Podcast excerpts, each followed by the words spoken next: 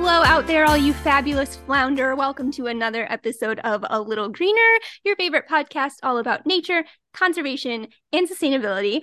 I am one of your co hosts. My name is Sara, and I am joined today by a new voice, co host Kristen.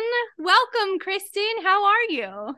Thank you. Thank you for having me. I am well and I'm so excited to be here. Yeah. So, for those of you that have been longtime listeners, you may recognize Kristen's voice. She did an episode with us last year, over a year ago, maybe at this point, on cheetah conservation. A year and a half ago. Yeah. Yeah, so I sadly was not there for that episode. Kristen, you actually kindly stepped in for me uh, for that episode, and you are now filling in for Casey, who's going to be off for a little extended leave as her family is getting bigger soon. So we're going to have you here for a while. And we're so excited about that. So thanks for coming back and hanging out with us. I'm excited to actually get to do this with you since I missed you last time around.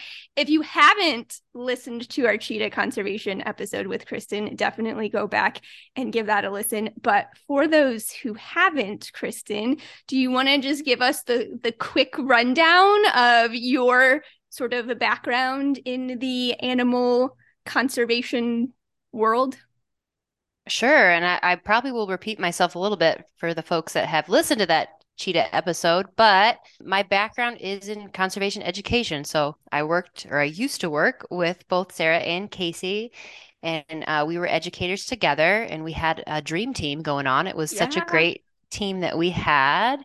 And my background, in addition to the education side, I do have a couple of years of experience zookeeping as well. Um, and my favorite animal is the cheetah. So that's uh, why I was so excited to do the cheetah episode. And I do also um, some volunteering for the Cheetah Conservation Fund. So I've got experience all over the place. After I left uh, my education position. I then got into event coordinating for an environmental organization. And now I do environmental grants and programming for a government entity in central Indiana. So, kind of a variety of experience, but um, excited to be here. And every single episode I listen to, I learn something. So, this is kind of cool to be in this position and, and record with you. So, I'm excited. Well, I'm happy to have you, and I'm excited to in future weeks to get you to talk a little bit more in depth about what you do. I think what you're doing right now is just so like boots on the ground sort of frontline kind of conservation work and it's so so cool. So excited to have you on board and learn from you as well. You can also check out a quick little bio of Kristen on our social media networks. If you don't follow us there, check that out and you can learn a little bit more about Kristen, but you'll get a chance to do that in weeks to come too. So now that we have a, a little bit of your conservation background, Kristen, I have a very important getting to know you question today for our episode. What's your favorite Disney movie? Things everyone needs to know. Okay, this is a very hard question. And I feel like you learn a lot about a person when you ask this question. Exactly. So I have two answers because I can't I can't keep anything brief, which your listeners will find out right away. So growing up, my favorite movie uh, was Beauty and the Beast. It was the first movie I saw in the theaters, and I remember having a cute little sleeping bag that was Beauty and the Beast. So that was that was my kind of favorite growing up. Yes. And that didn't necessarily hold true throughout my childhood. I saw all kinds of Disney movies, but then as an adult, um, my favorite is Pirates of the Caribbean: Curse of the Black Pearl. Oh, good choice.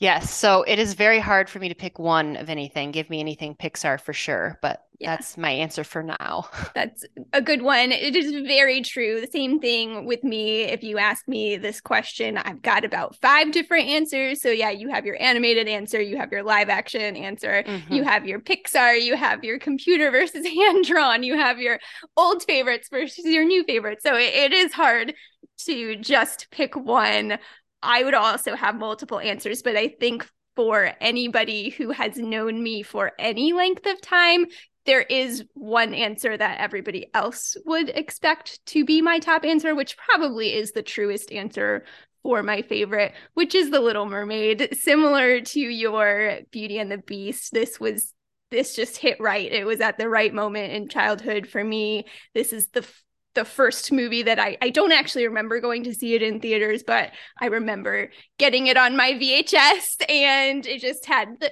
the sheet set and the comforter and the shampoo and the bubbles and went as Ariel for Halloween and Absolutely. I just I was obsessed. We had a rule in our house when I was little about 1 hour of TV or one movie a day and my poor wonderful mother had to suffer through the little mermaid every single day for at least a month she thinks we don't remember how long it lasted anymore but for a very long time every day my media choice was the little mermaid so i was very excited and anxious when they decided to remake this in the, the live action format. Uh, but I am really excited about it. And it did inspire me to to talk about that for tonight's episode. I will say, as a kid, it was not so much the ocean. It wasn't, you know, a movie that inspired me to become enamored with the ocean or marine life or anything like that. It really was about the music for me. I, I credit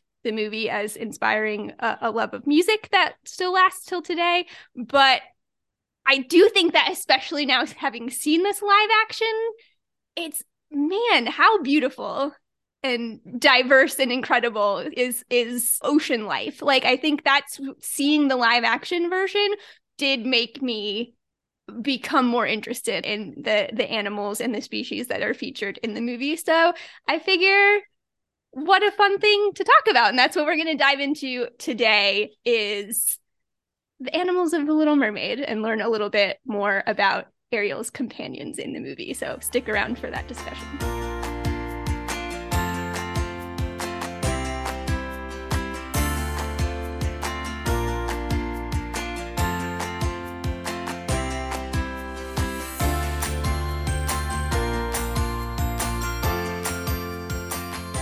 All right, everybody, welcome to our discussion on the animals of The Little Mermaid. A couple of points to go over before we start. This is not going to be a review of the movie. This isn't going to be a discussion about what the special effects look like or anything like that. We might bring up a couple of details from the plot as they pertain to discussion of the animal species. So if you absolutely don't want to know anything at all about this movie. I would imagine some of our personal opinions about how we, Kristen and I, we have both seen this movie at this point. Yes. So some of you might be able to get a sense for how we felt about it as we go along. But uh, if you don't want to know anything, wait, pause the episode, go see the movie, come back and listen. But we're not going to give away any major spoilers or discuss anything major about the plot. So never fear what this really is going to be is just a little dive into some of the main species that are found in the film. We're not going to do a deep dive into everything, as we'll talk about. There's a lot of marine life out there, and we only have so much time. So we're going to kind of focus on some of the main sidekicks that you know and love from the film.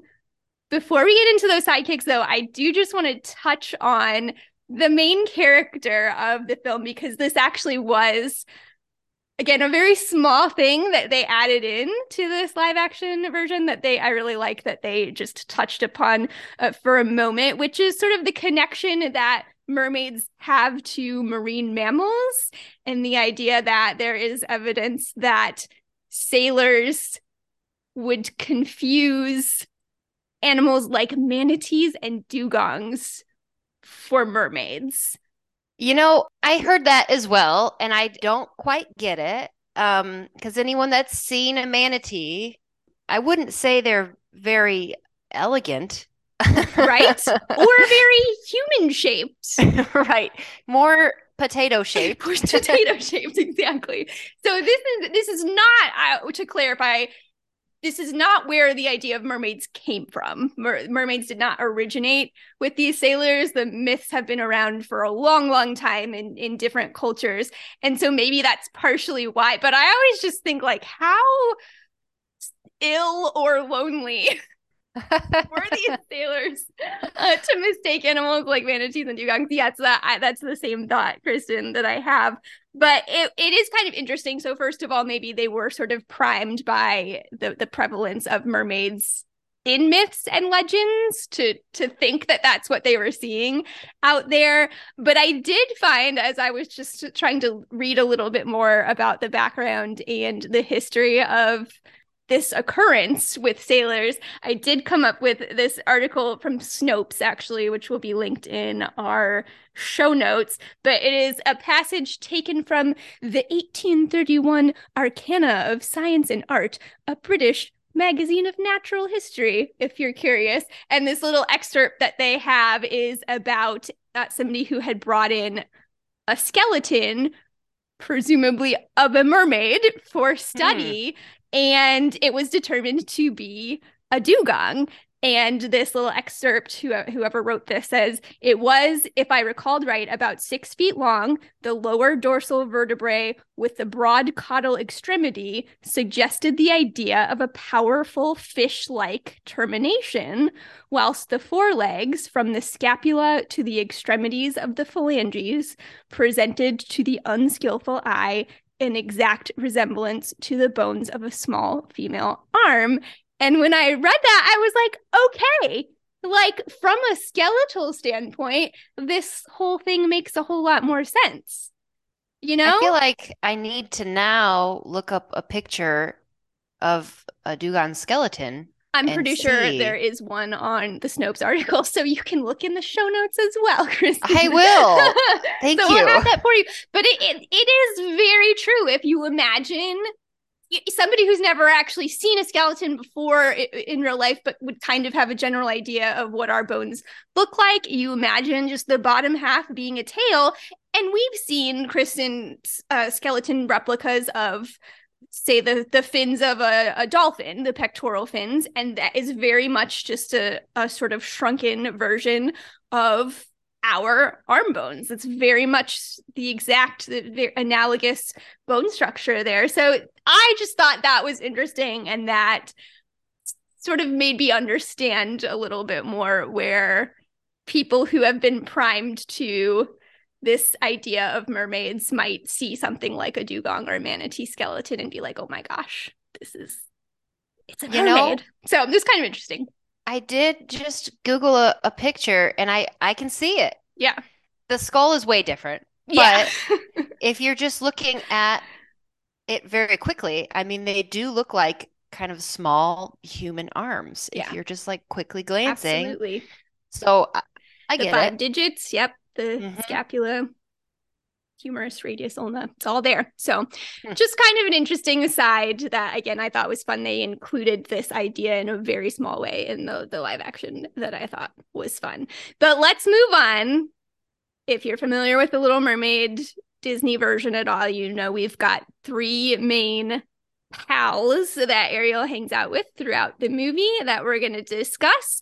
And first up is Scuttle. Again, minor spoilers if you don't want to know anything about this, but if you've seen any sort of promotional material for this movie, you probably already realized that Scuttle has is a different species. Scuttle in the animated version version was a gull. And we've switched now to a bird that I previously wasn't familiar with. And this is also, this is the only species that I have seen officially stated by the makers of the movie. So this one uh, we know for sure uh, what species we're dealing with, which is a gannet.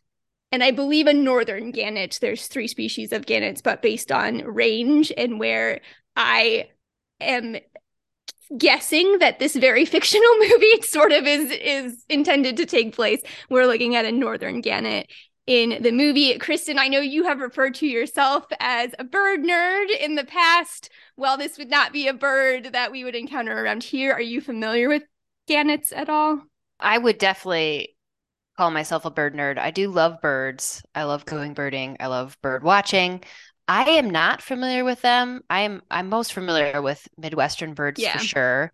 But I do know gannets are are pretty good divers, Mhm. um, and I'm sure you'll you'll probably talk about that. And they can dive uh, pretty fairly deep, so Yeah. that is one major attribute I am familiar with. Yeah, I was not familiar with gannets at all. I don't think that I would have even, you know, listed them as a species that I'd ever heard of prior to this. So, gannets are seabirds and they are pretty large. They can be up to like three, three and a half feet long. So, if albatross would be another example of a seabird that probably more people are familiar with as, as very large birds. So, they are almost albatross sized. Like I mentioned, there's three living species they're really pretty. Like I really like the look of the bird. They are mostly white and black, but they have this sort of yellow buff color on their heads and almost these bluish gray long bills. I think they're lovely birds. Yes. And there's like it's almost like a pretty gradient too between Yeah. those two colors. And it makes me curious as to kind of what that coloration is for. yeah. I mean, we know in general, especially male birds have the bright coloration to show Yeah. off to the females, but I'm I'm just curious, like it's such a bright contrast. Yeah. And I certainly did not look into it. So we'll have to do some more research on what, Yeah. what we even know about the gannet. But I did look into, we have recently done an episode on parental care in animals, and we talk with about birds a lot, how oftentimes it's both the male and females that are involved in care. And so I did read about that, and both males and females do defend the nest for gannets, which they nest on cliff ledges. So Dangerous. they will, yeah, right. So they will you, over the the winter time, the non breeding season, they'll be further south, and then they go up north and will, will nest on these cliff ledges, and they do mate for life, which is a thing that I think is pretty common with seabirds as well. But with some birds, they'll be described as monogamous, but they'll actually only stay with the same partner for the the one breeding season, and then they might have another partner the next year. But these guys are will will mate for life, so they'll return to the same partners, the same colonies in in multiple years through breeding seasons, which I just kind of enjoy. But you mentioned, Kristen, the, the big thing, the big reason for the change in species for the movie. And what I think is the most impressive thing about gannets, too, is that they are diving birds. So these birds will dive underwater. And this is not like you know a, a duck who's sitting on the surface of the water and and propels themselves down they will dive according to cornell's all about birds website they will dive from as high as 100 feet in the air at up to 60 miles an hour into the ocean. I can't dive at all. Like i don't know that i've ever successfully dove into a body of water but i've sure belly flopped into a body of water going not anywhere close to 60 miles an hour and i cannot imagine we're talking the height of a 10 story building Mm.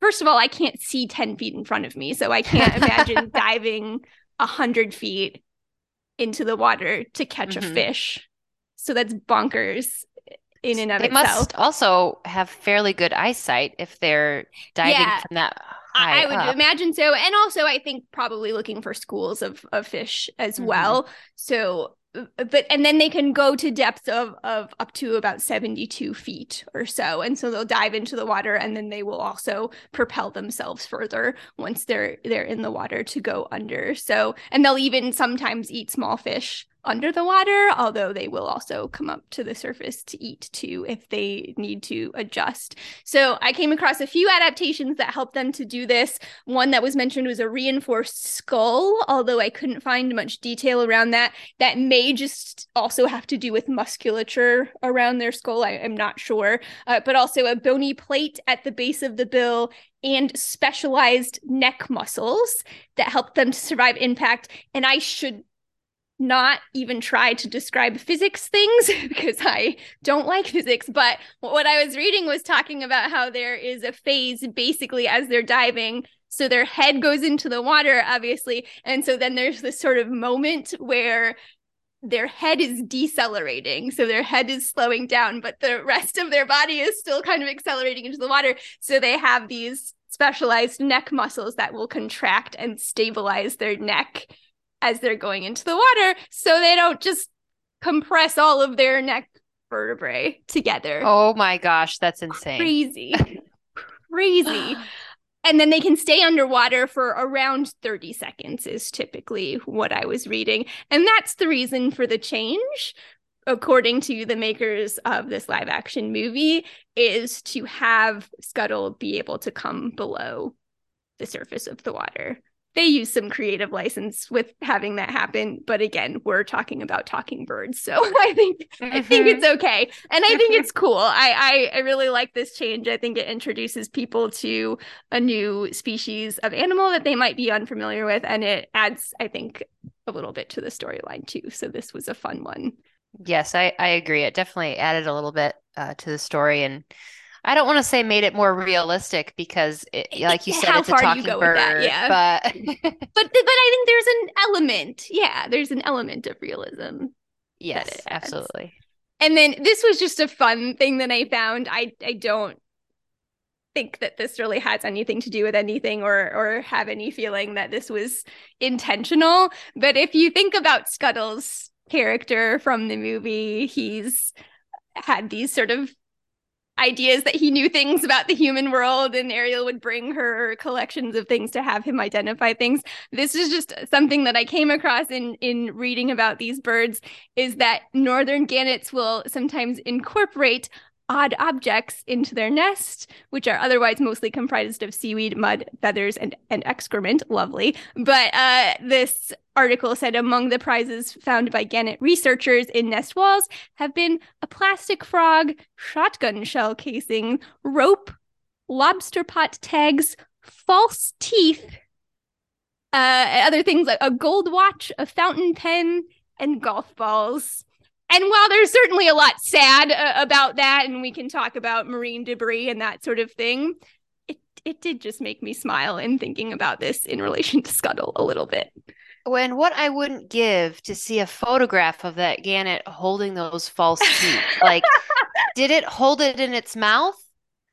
You know, do we have any artistic listeners out there that can draw this? I would like to request that drawing.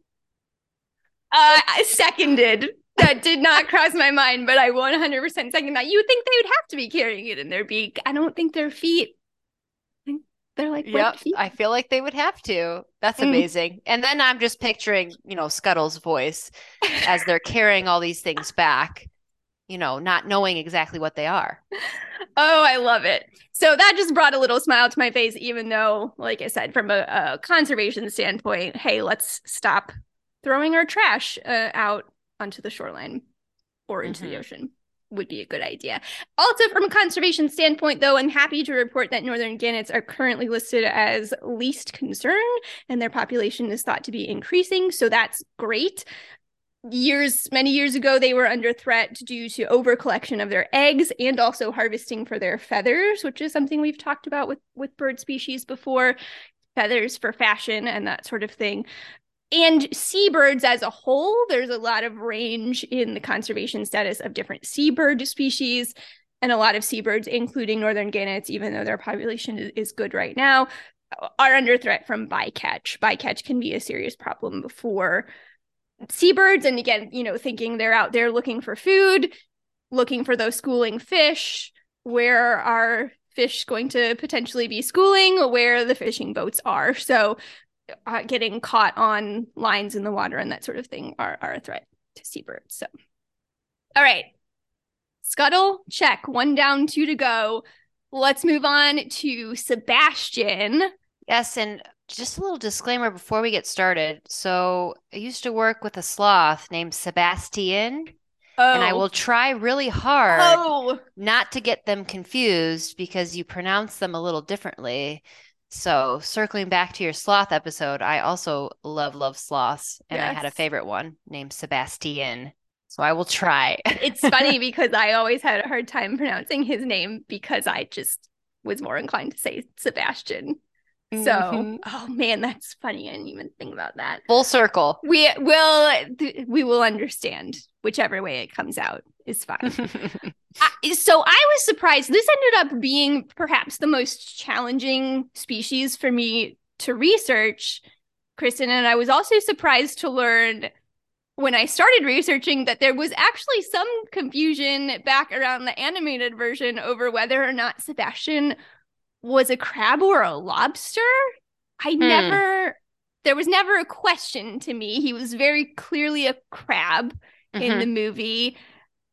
He doesn't have the long tail that lobsters will have. I believe that lobsters are only red once they're dead. Mm-hmm. Also, yep. And even when I was five and didn't know those things, they also call him a crab multiple times yes. in the movie. So yes. It's clear to me that he was a crab, but he's definitely not an accurate depiction uh, of a crab. Obviously, these are very anthropomorphized cartoons. So I do think that he, he definitely now looks like a crab in the live action. I do think the live action does take some creative license here too, based on the best of my research abilities. So let's talk a little bit about crabs. Crabs live in a lot of different habitats. And I think I always sort of took that for granted again from the time that I was little. It just made sense to me that Sebastian went in and out of the water the way that he did, and that you do see crabs in the water, you see crabs out of the water. I am not really an ocean or marine person. I've not studied ocean animals a lot. So I think even as an adult and somebody who's interested in nature, I just sort of took it for granted that crabs uh, were were in both places. So they do live in a variety of habitats. Some are saltwater species, some are freshwater species, some are strictly terrestrial, at least in their adult life. Kristen, have you encountered crabs in the wild at all? I have. I could not tell you for the life of me what species. Fair enough. Yeah. Uh, which type of crab. Um, but I do remember, you know, going on family vacations um, to Florida and things and seeing like yeah little they were very small little yeah. guys. I don't know what kind but i do remember seeing them and getting excited just because i don't ever see animals like that in the midwest, in the midwest. Yeah. I so i just recently had an experience encountering crabs in the wild when I last year visited Sanibel Island and I was out birding with my dad early in the morning and we were watching birds catch crabs that were on the ground um, and I I'm not sure what all kinds of crabs those were. Then we were walking out along a dock and as I we were walking back in towards the road I saw a crab in a tree and then as we Whoa. stopped to look around, it was like the trees were covered in these little crabs. I wish I'd put a picture in here. I forgot to do it for you, Kristen. But I so I did look those up, and I think they were called mangrove tree crabs. Cool. And so that yeah, it just opens your eyes to really the variety of places that you can find these animals. So there's just a lot more variety, I think, than I realized in the crab world. There's thousands of different species. In looking at Sebastian in this live action version, I think the most distinctive thing about him are those long eye stalks, which I mm-hmm. think threw a lot of people off as well.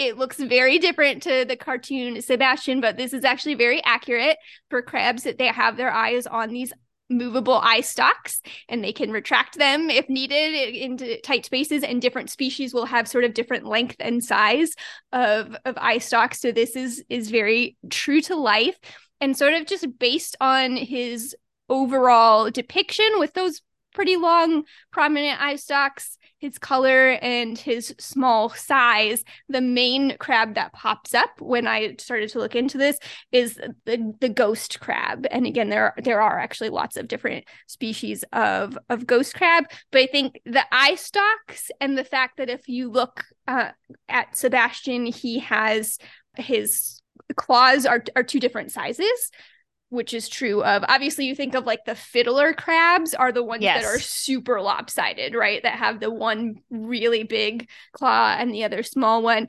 His is not that pronounced but ghost crabs do have those those claws of two different sizes. So i think his overall look is consistent with a ghost crab.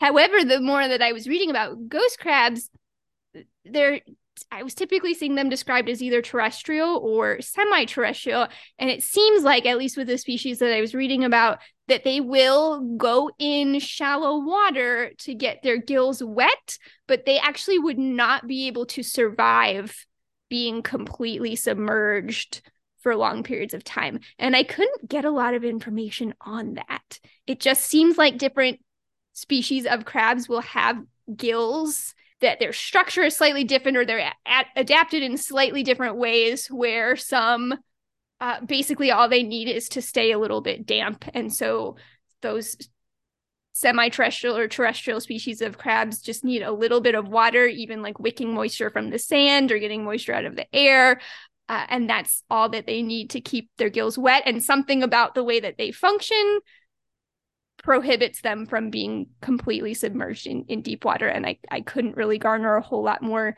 uh, in depth information uh, than that. But it does hmm. seem like a true ghost crab would not be able to do the in and out like Sebastian does in the movie. And that was going to be my main question for you because in the movie and this isn't really a spoiler because it's like this in the the uh, animated version as well is Sebastian spends a lot of time in the water mm-hmm. and he swims really well yeah. in the water and I didn't know if that was accurate. I don't know a lot about crabs, yeah. so that's interesting. So I again just never really thought about it. Never I I always took it for granted, but apparently, yeah, a lot of crabs actually cannot swim.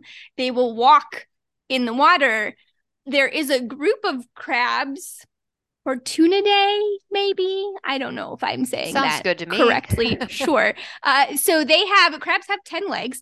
And so for the, these this group of crabs that are known as the swimming crabs, they actually have a flattened pair of back legs that they will use as a paddle. So there are multiple species of crab that have this. I actually think Sebastian's legs are flattened in the movie. I I need to go see it again. Uh, but I was trying to find some clips that show it, and they certainly do show him swimming. And I I do think that they actually do have those back legs flattened, which again to me just means that maybe they've taken some traits from different species of crabs because I could not find a swimming crab that fit that description. And if you look at a, a, lot of the species of crabs that pull up when you look at this group of swimming crabs, I think they're even less sort of emotive than the ghost crabs.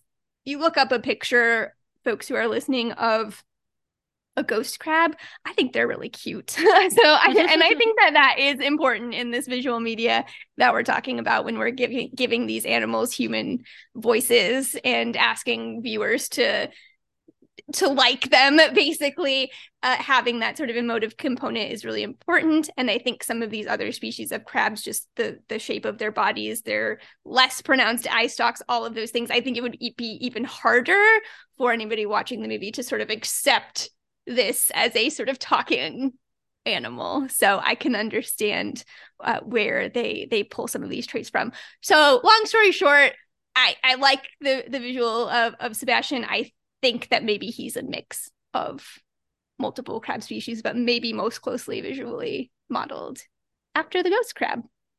That's For what sure. I got. But but and also just that crabs are fascinating. Like there's just so much more diversity to this group of animals than I realized and a lot of things that I kind of took for granted, I think.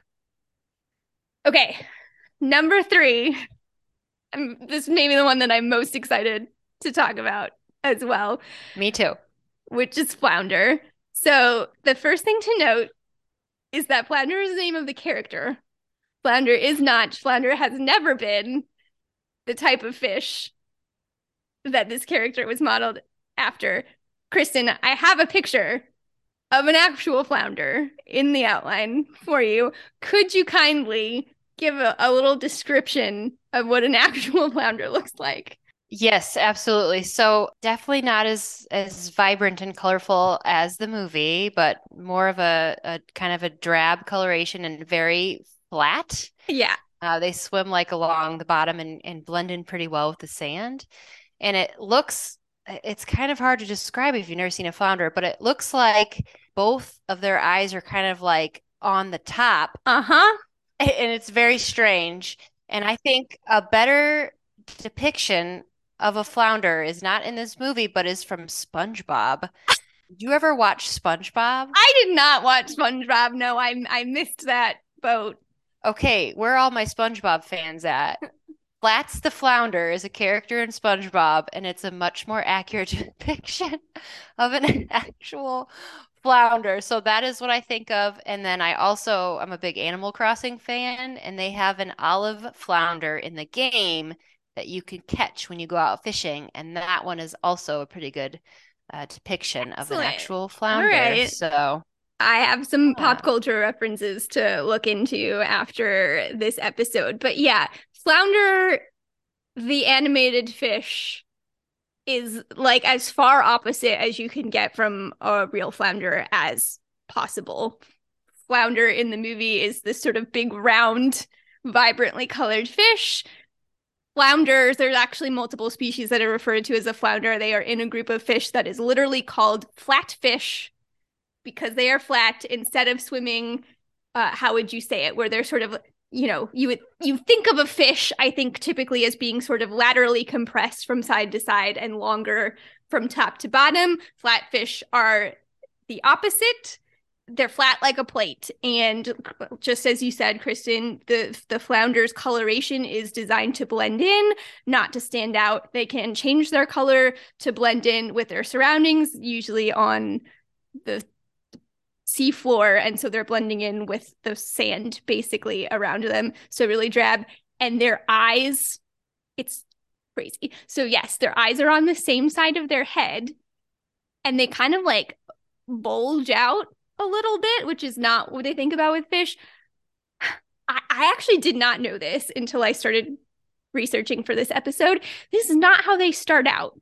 So little tiny flounder larvae whatever they're called little little baby fish fry flounder uh, their eyes are on the opposite side of their heads like okay. a normal fish. Uh-huh. and then one of their eyes migrates and that's how it is, is described is their eye migrates from one side to the other Now as they grow. And we're talking like little tiny like translucent little tiny fish. So it's not don't if you're imagining like i was like a fully grown fish with its eye like moving traveling. yeah. but uh, there is a video that will be linked in the show notes. Kristen i'm actually going to have you pull up this video right now. Okay. I'm ready. Okay, it's moving. Oh man, it's happening. Okay. isn't that crazy All so right. again, we're imagining this is a, a little tiny thing.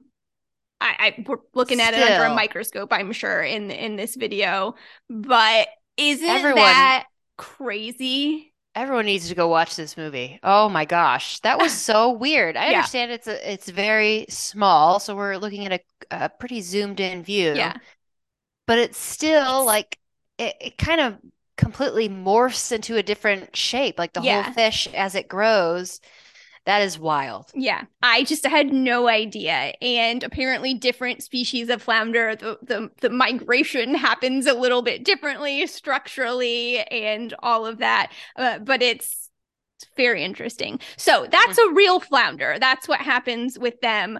Obviously, going back to flounder Ariel's companion, this is not the type of fish he is. So, what kind of fish is flounder in the movie? Now, with regards to the live action, because here again, we're th- there's not really much correlation between the animated and the live action, other than the color. So that was kind of the first thing that I went off of when trying to research this. I did think that I recognized the species of fish when I first saw the promotional material come out. But like I said, I'm not an ocean person. I couldn't bring to mind what the fish species would be. I just thought that it was something that I recognized. So you think bright colors, we think about tropical reef fish. So I did a very, very scientific Google search of fish with yellow stripes.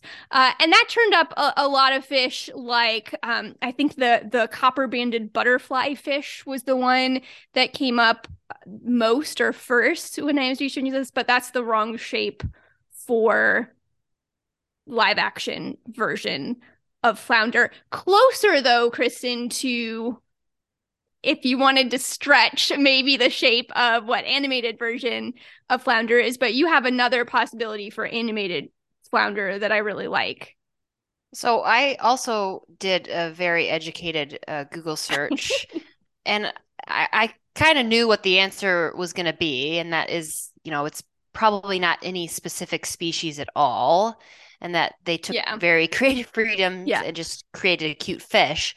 But I think for the animated version, it's uh, closely, as close as you can get, uh, resembles a, a regal or sometimes called royal angelfish.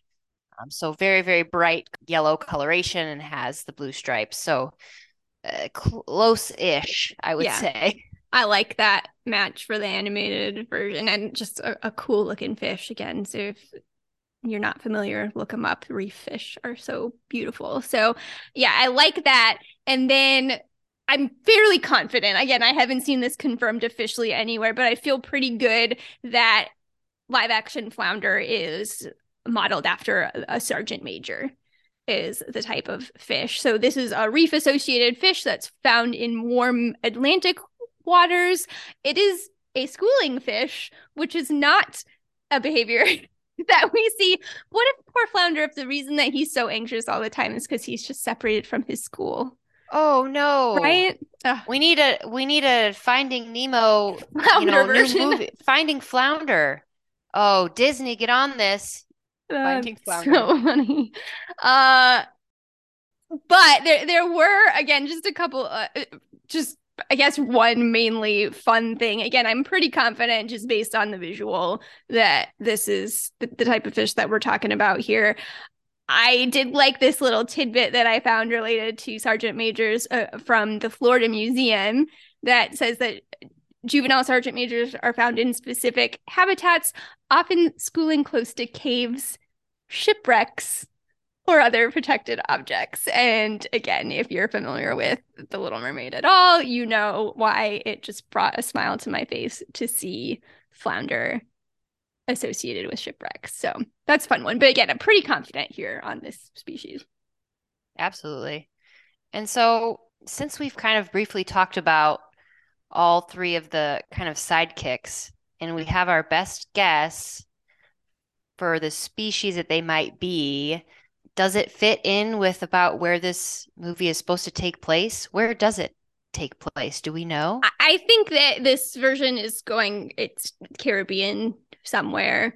And I do think that, yeah, at least loosely based on these guesses that we have. Again, that's sort of why I picked the northern gannet species. The others, I think one's found around Africa and the other, oh my gosh, I can't remember, maybe Australia.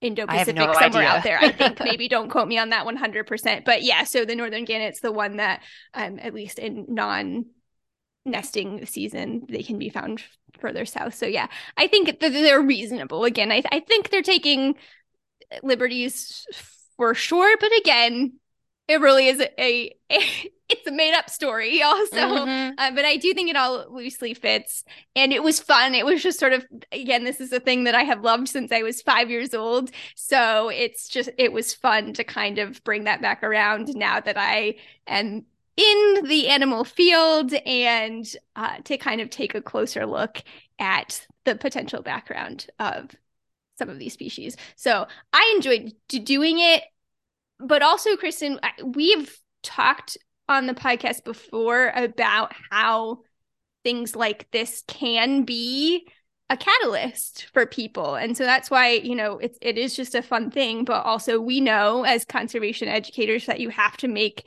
nature relevant for people. And so i do really hope as it did for me watching it this time around that having this movie in a live action version really will help especially younger people but really anybody that goes to watch it have maybe a newfound at least appreciation for marine life and maybe spark some people to to learn a little bit more like we did. Yeah absolutely. It can definitely uh, be the spark and at least get people interested in marine life and maybe doing some further research Uh, thanks, Kristen. What a fun first discussion to have with you. I appreciate all of your insight uh, as well. Do you have anything to add before we take a break and wrap things up with our challenges? Just maybe a little shout out. Um, if we have any new listeners, I'm not the, the voice that you'll hear on the rest of the podcast, but thanks for joining. And we hope you stick around. Um, and special shout out my sister in law, Courtney. How's it going? Thanks for being a new listener. Yay! Welcome, Courtney. Thanks for listening. And yeah, thanks, Kristen. That was great. That was lots of fun. We're not done yet. Stick around, everybody. We will be right back with our challenge for the week.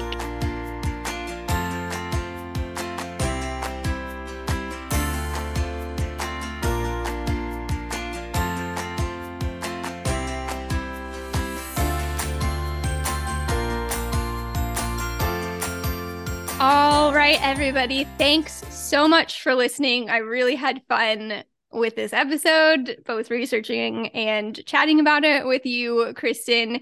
Uh, but I do hope that this, you know, people can can grab something new maybe from this one and perhaps be inspired to learn a little bit more about ocean life, which is vastly still unknown. You know, we have I think over 80% of the ocean that hasn't been mapped or explored in any way. Like it's it's there's such a small percentage of the ocean that we actually know about this thus far. So it is really fascinating to to learn about. So hopefully this will uh, help jumpstart all of us myself included to learn a little bit more. And kristen i have to thank you for our first challenge this week because you mentioned this to me this is a person that I follow, but had had sort of fallen off of my social media radar here. I wasn't seeing a lot of her posts. So you brought this to my attention. But first challenge for you all, in a, a, way that you can maybe start to learn a little bit more about ocean life, is to follow Danni Washington on social media. Danni Washington is a science communicator, ocean advocate, extremely passionate about the ocean and marine species and you can follow her her personal account which i do and then she also has a couple of her th- the sort of projects that she does. So you can follow uh, the big blue and you which is an ocean conservation organization that she co-founded. And you can also just visit their website as well at bigblueandyou.org and then she also has a social media account for it's on Instagram. It's at XXI Mermaids, which is 21st Century Mermaids. This is a podcast that she hosts. I have not actually listened to it because I'm terrible about listening to podcasts, but I love the idea of this. It is dedicated or uh, focused on uh, women in marine science. And so they'll interview different women uh, in this field that are doing a lot to protect and explore our oceans. So a couple of of really good organizations that you can follow. And I say I have, have you to thank, Kristen, because you let me know that Danni has been very vocal on her Instagram, which I did look up about how she also loves The Little Mermaid and was inspired by the movie when she was a kid to learn about the ocean. So that I thought was beautiful and made me so happy. I love Danni Washington. I, I already follow her, but I will now listen to her podcast. I was fortunate enough to meet her in person not too terribly long ago. She was at an event in central Indiana, um, an, a conservation related event, and she is so smart and so kind. And you can just tell she is so passionate about what she does. So I'm so happy you put this uh, challenge in our episode today. Well, thanks for making me aware. Like I said, I, I followed her as well, but it just, you know, you know how social media gets you just stop seeing things. So I'm I'm mm-hmm. glad to have brought her back to the the forefront of my social media following. So appreciate the heads up there. And then second one that I I came across, I was looking for something uh, kind of related to maybe one of the specific species. So I did find a citizen science project that you could get involved in from wherever you live. This is on the, the website Zooniverse, which we've talked about before, but you can search through there. There's lots of, of different projects that you can do. But this is with Seabird Watch in particular. They have a citizen science project going. It's not with gannets, it's with, I, I think they have a, another two different kinds of seabirds that they're focusing on there. But it's basically just photo identification. So they have lots of photos and they're looking at doing surveys of bird populations. So you go through photos and mark the birds that you're seeing. I went to this project it does look like it's maybe a little bit challenging uh, with the, the photos that they have so maybe not for young children but if you are listening out there and interested in trying your hand getting involved in some citizen science projects you can certainly look into seabird watch and see if that's a, a way that you want to spend some of your time I might have to try that. I used to do quite a bit with camera traps at my old job and That's identifying right. photos, and I miss it. I I loved everything Perfect. about it, setting up the traps and and IDing all the photos. So I might have to check that out. Awesome. Kristen, it was so much fun. I'm so excited to be doing this to you. Obviously, shout out to Casey. I uh, told her yesterday that I already miss our, our weekly chats, but I'm so excited for her as she enters this sort of new phase of life. Hopefully, she's listening at some point. So, hi, Casey. We're thinking of you. Uh, but, Kristen, I'm so happy to have you here and I'm excited to to do this with you and I really appreciate you taking time out of your very busy schedule to do this with me. I appreciate you as well. And it's kind of weird to think that, you know, Casey could be listening right now and you probably have your baby by the time this comes out. you will probably have your little baby. So, hi, Casey, and hi, little baby. Yay. I love it. All right, folks, thank you for listening. We really appreciate uh, you taking time out of your day to listen to us as well. If you have any questions, comments, thoughts, feedback, suggestions for future episodes. We are all over the place. You can find us on social media. We're on Facebook at a Little Greener Podcast. We're on Instagram at a Little Greener Pod. We are on Twitter at a Greener Podcast. And you can email us at a Little Greener Podcast at gmail.com. You can also find our more recent episodes on YouTube, a Little Greener Podcast, uh, with captions there if that is something that is helpful for you. So we always love to hear from you. So find us wherever. Thanks so much for having me. I'm excited to learn more and, and dive into some more topics with you. Awesome, folks. Thanks for listening, everybody. Have a good night. We'll talk to you in a couple weeks. See ya.